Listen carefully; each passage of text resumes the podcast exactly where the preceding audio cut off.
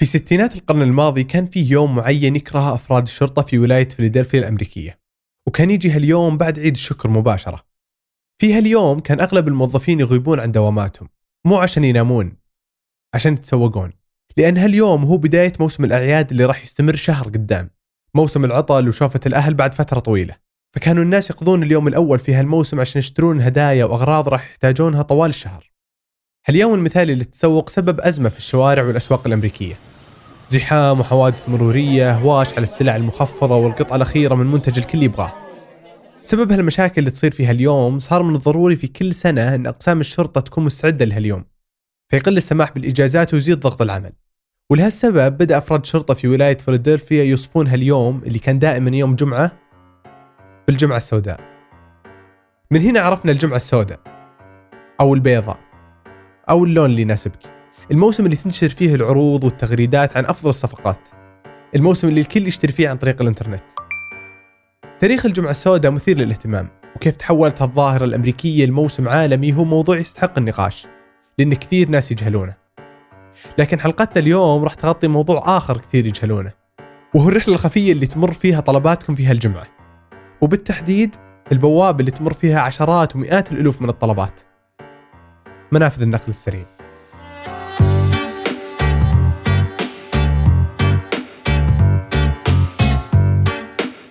أهلا أنا الوليد العيسى وهذا بودكاست المحور الثاني البودكاست الجديد من إذاعة ثمانية وبالتعاون مع الجمارك.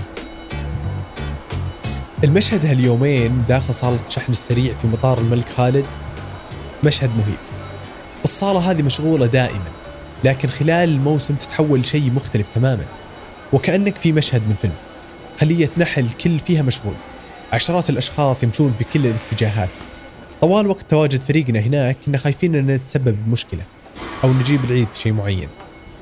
هذا المشهد كان يتكرر كثير خلال السنين الماضية لكن قبل عقد كان مستحيل أن أي أحد يتخيله كان بسيط جدا جدا. بالبداية كان يعني 400 كيلو هذا بعد ما 400 كيلو كان شيء مبهر بالنسبة لنا زمان يعني. هذا عبد الله العايد مدير مجموعة النقل السريع في جمرك مطار الملك خالد. عبد الله يتذكر أيام زمان لما النقل السريع كان غالبا يقتصر على الطرود الشخصية. قبل ما يظهر عالم التجارة الإلكترونية. الآن بالاطنان الآن يوميا الآن وقت ال- الذروة اللي إحنا فيها هذه تقريبا أكثر من 60 ألف بوليصه يوميا. أكثر من 60 ألف بوليصه يوميا نخلصها. الحمد لله طبعا تضافر جهود الزملاء. هذا الحجم الضخم من العمل بدأ يظهر في 2012 و2013 لما صارت المتاجر الإلكترونية تنتشر في المنطقة وصارت كلمة طلبتها من الإنترنت ما هو شيء غريب. لكن هذا السوق وصل ذروته قبل كم سنة لما صار الشراء عبر الإنترنت هو الطبيعي.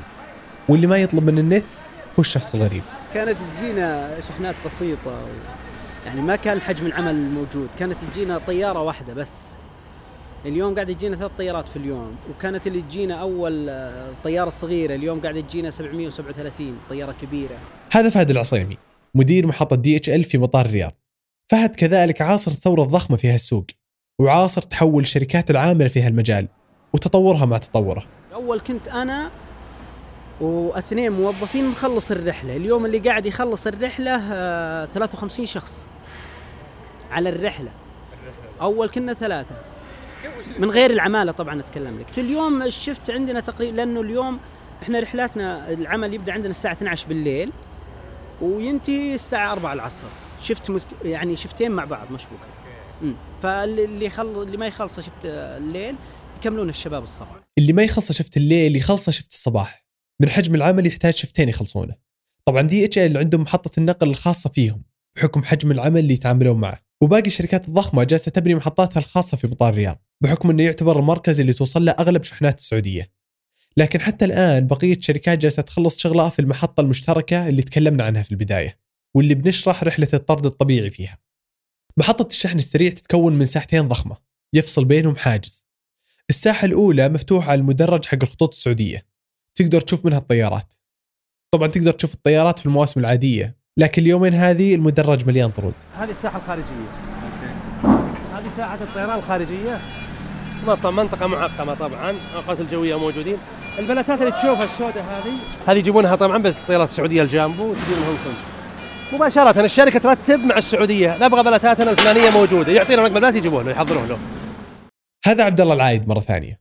كلمة بلتات اللي مفردها بلت هي كومة ضخمة من الشحنات والطرود مجموعة مع بعض للنقل الجوي. كل بلت ممكن يوصل لألف شحنة.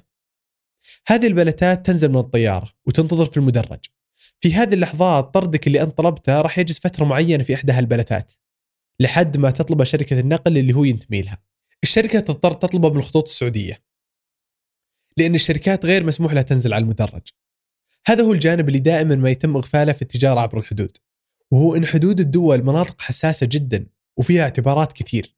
فمنطقة النقل السريع اللي إحنا فيها الآن بالإضافة لكونها خلية نحل وعنق زجاجة تجاري مهم إلا أنها لا تزال مكان حساس وفيه خطوط حمراء كثير. فكل منطقة تقع تحت مسؤولية قطاع معين. المدرج مسؤولية الدولة والخطوط السعودية. فهم ينقلون هذه الشحنات بناء على طلب الشركات اللي تملكها. البلد تنزل من الطيارة آه، يتجهز هنا للمعاينة. بعد الفرز طبعا يدخل إلى التفتيش. هذا محمد الرميحي مساعد مدير مجموعة النقل السريع. محمد كان يوصف الشغل اللي يصير لما تسلم الخطوط السعودية البلات للشركة الناقلة.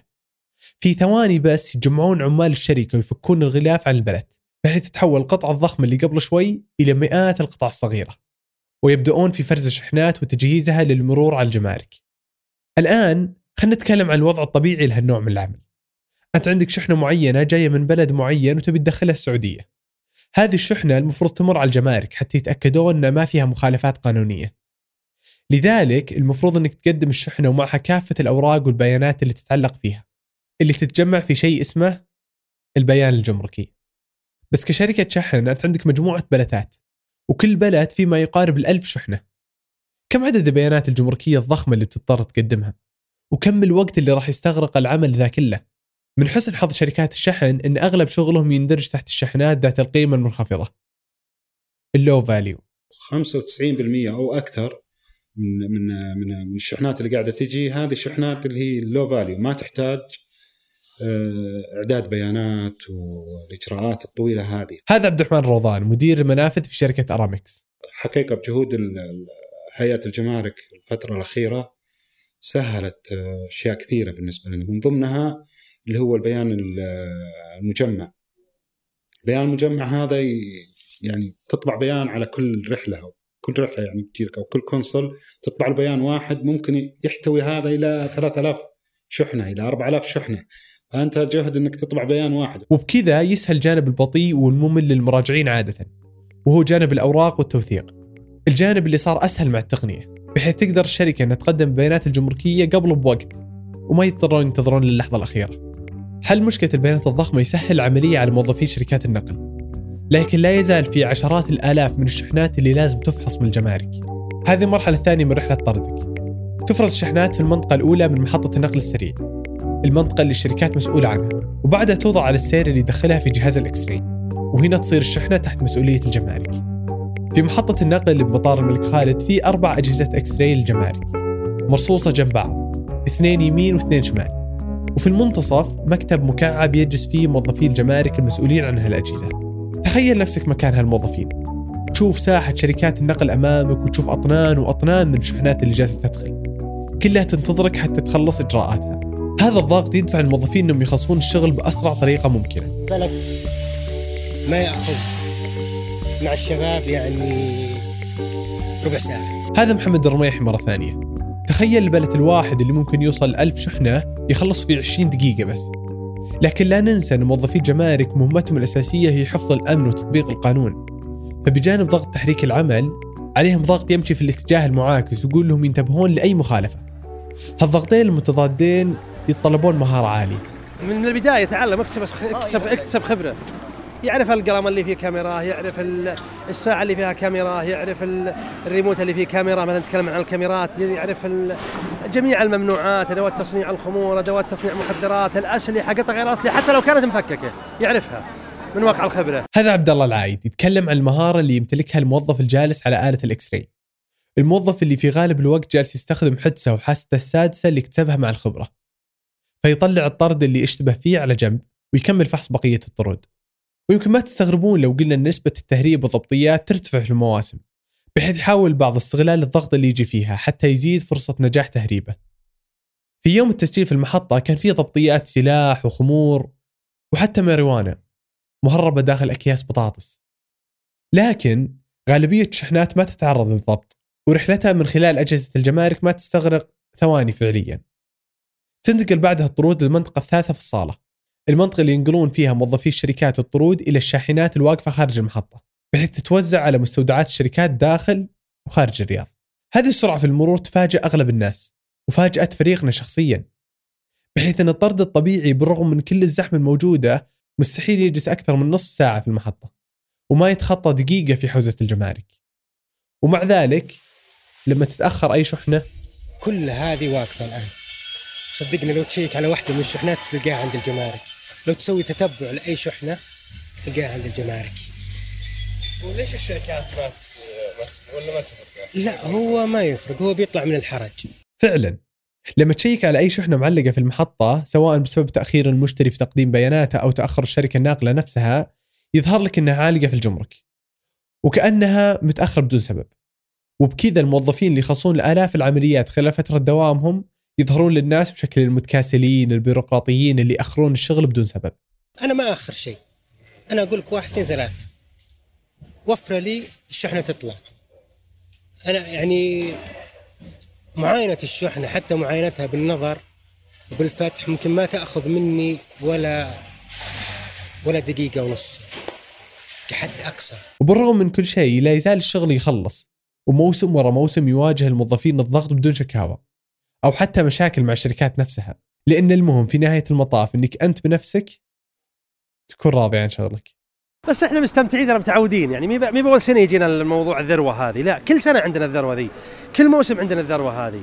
عندنا في الأعياد عندنا في رمضان عندنا وقت التخفيضات لما المواقع الإلكترونية تسوي تخفيضات.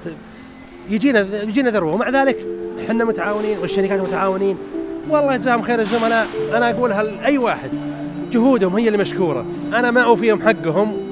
وهذا عملهم صحيح ولكن الاهتمام بالشخص الش- الشخص يهتم بشغله هذا مهم جدا صراحة. هذه الحلقة من إنتاجي أنا الوليد العيسى مازن العتيبي والعنود شويعر عمل على التحرير ثمود بن محفوظ وفي المراجعة أسيل عبد الله. وفي الإشراف العام عبد الرحمن أبو مالح العنود شويعر وعادل برجة